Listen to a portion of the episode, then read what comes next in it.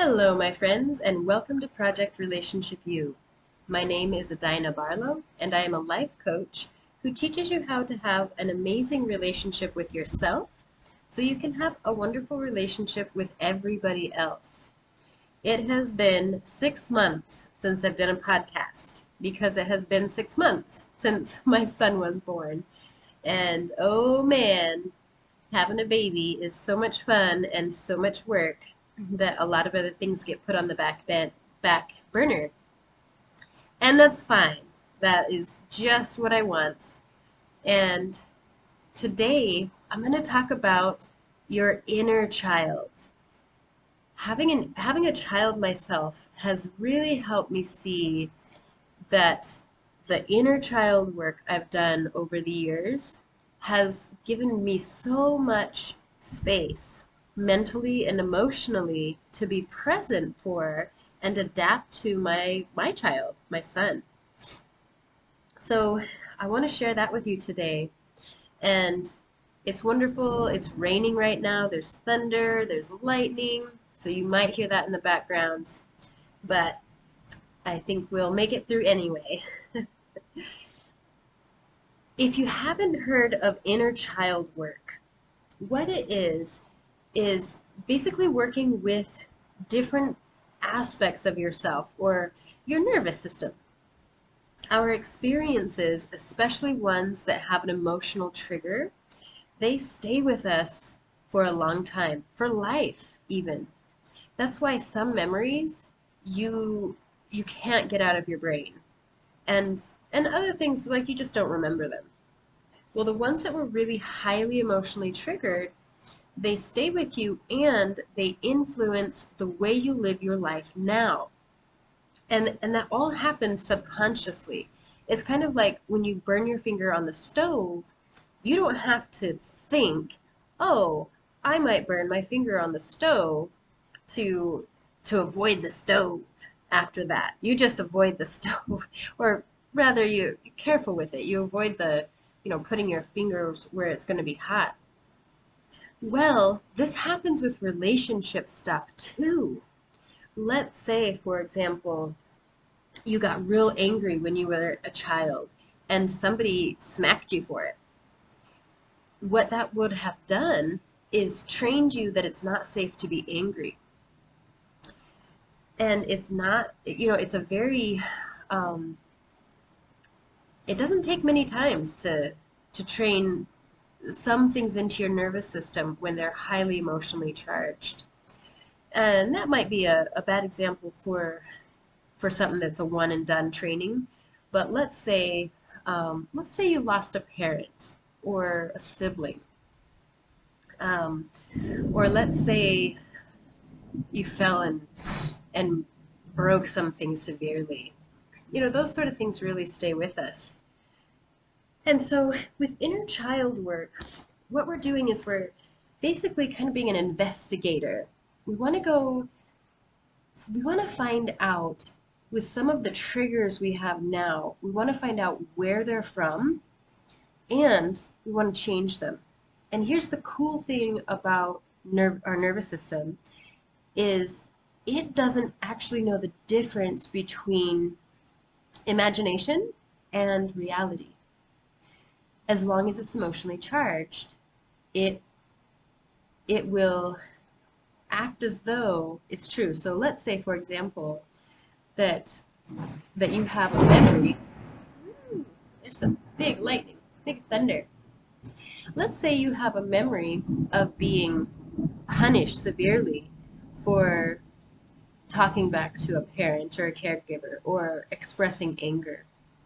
And now you find that it's a problem because you stuff down your anger until you can't hold it anymore and then you explode or you walk away you keep people at arm's length because you don't want and it's subconscious right but you don't want to get angry at them or maybe if they get angry at you you can't handle it at all and you walk away or you shut down or you get defensive.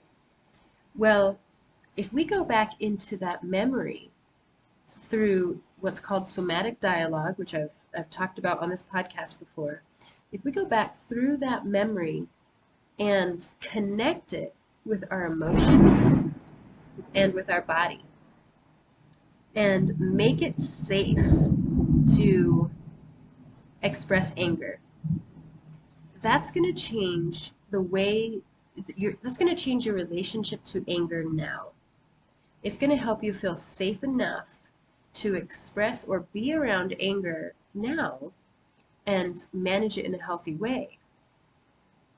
So, with inner child work, we can go back and do lots of things. For example, um, one of my early childhood memories, my mom left, I think I was probably three, and she left for drug rehab for a couple of weeks. And of course, like as a three year old, I didn't understand what was going on. And I'm sure the adults told me she'd be back, but but the emotion that stayed with me was terror that that she was leaving and and might not come back. And and deep sadness and grief. She was my best friend. She was my protector. And I didn't know what was going on and I chased her car down the road and um, and then finally walked back home and and one of the one of the other people there made me popcorn and uh, put raisins in it to help me feel better. Well, this memory, what it ha- what it does now is it triggers fear of abandonment, and how that shows up is when somebody says they're going to be somewhere and then they don't, or they're really late, or um, or even if somebody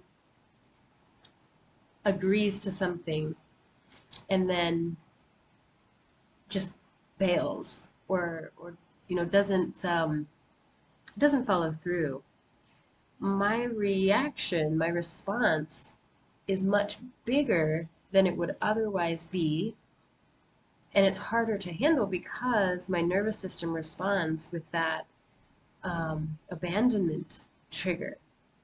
So the way I work with that is go back into the memory of my inner three year old and imagine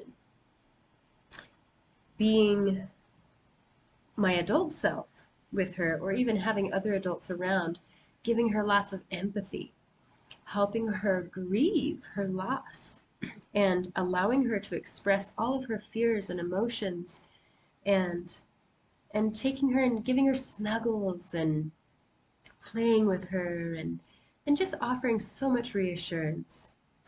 I could even go back and imagine having video calls with her, even though at the time there wasn't such thing. but again, the point is my nervous system is what holds on to the memories and the emotions of that memory.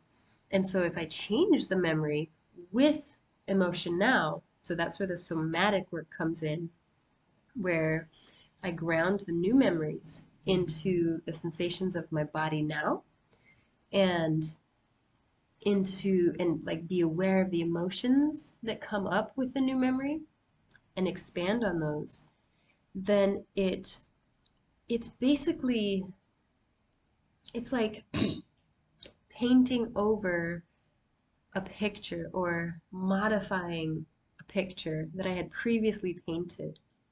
So so that when I see something that's more supportive to my life now. And and we might say, well, oh, you're just lying to yourself. Well, sure. But all of our memories, like none of us remember everything 100%. It's not all true.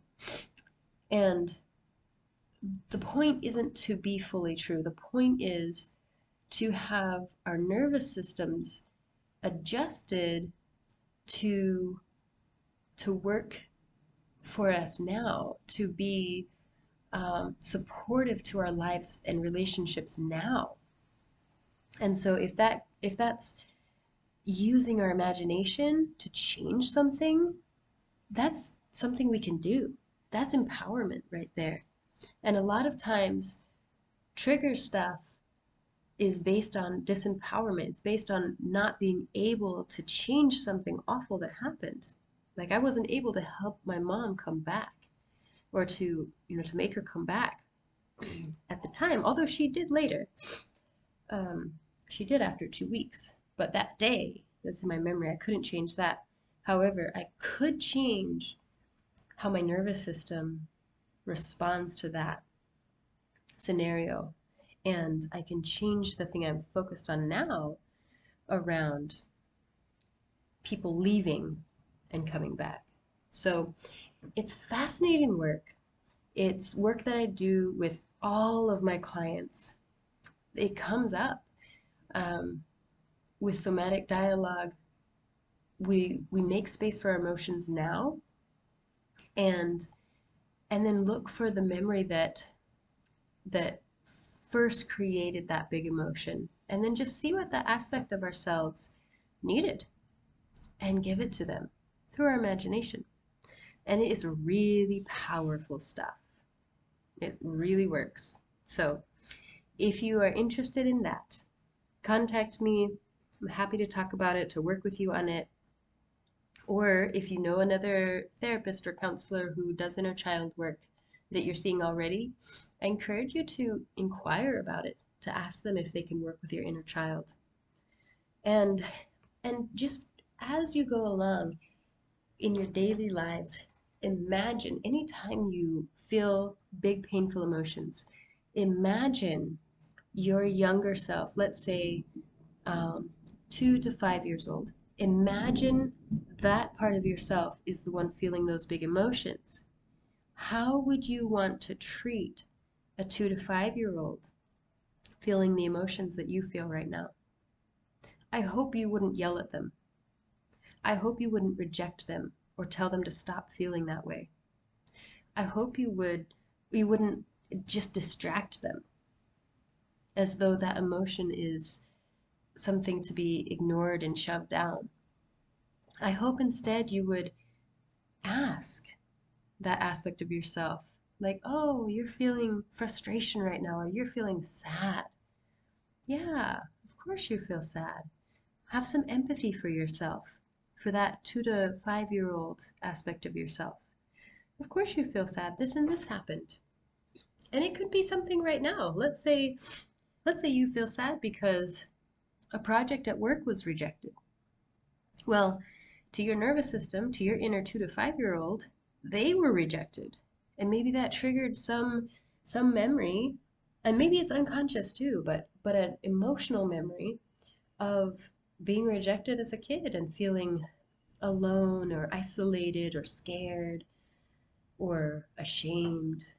So I encourage you to give yourself space to feel your emotions and imagine you have a two to five year old that is feeling that and try to treat them the a healthy way a way that you would have liked to be treated then so that they can process the emotion they slash you can process the emotions and move forward without pain. Make space for that those painful emotions. That's the only way through it it doesn't actually work to shove it down or ignore it.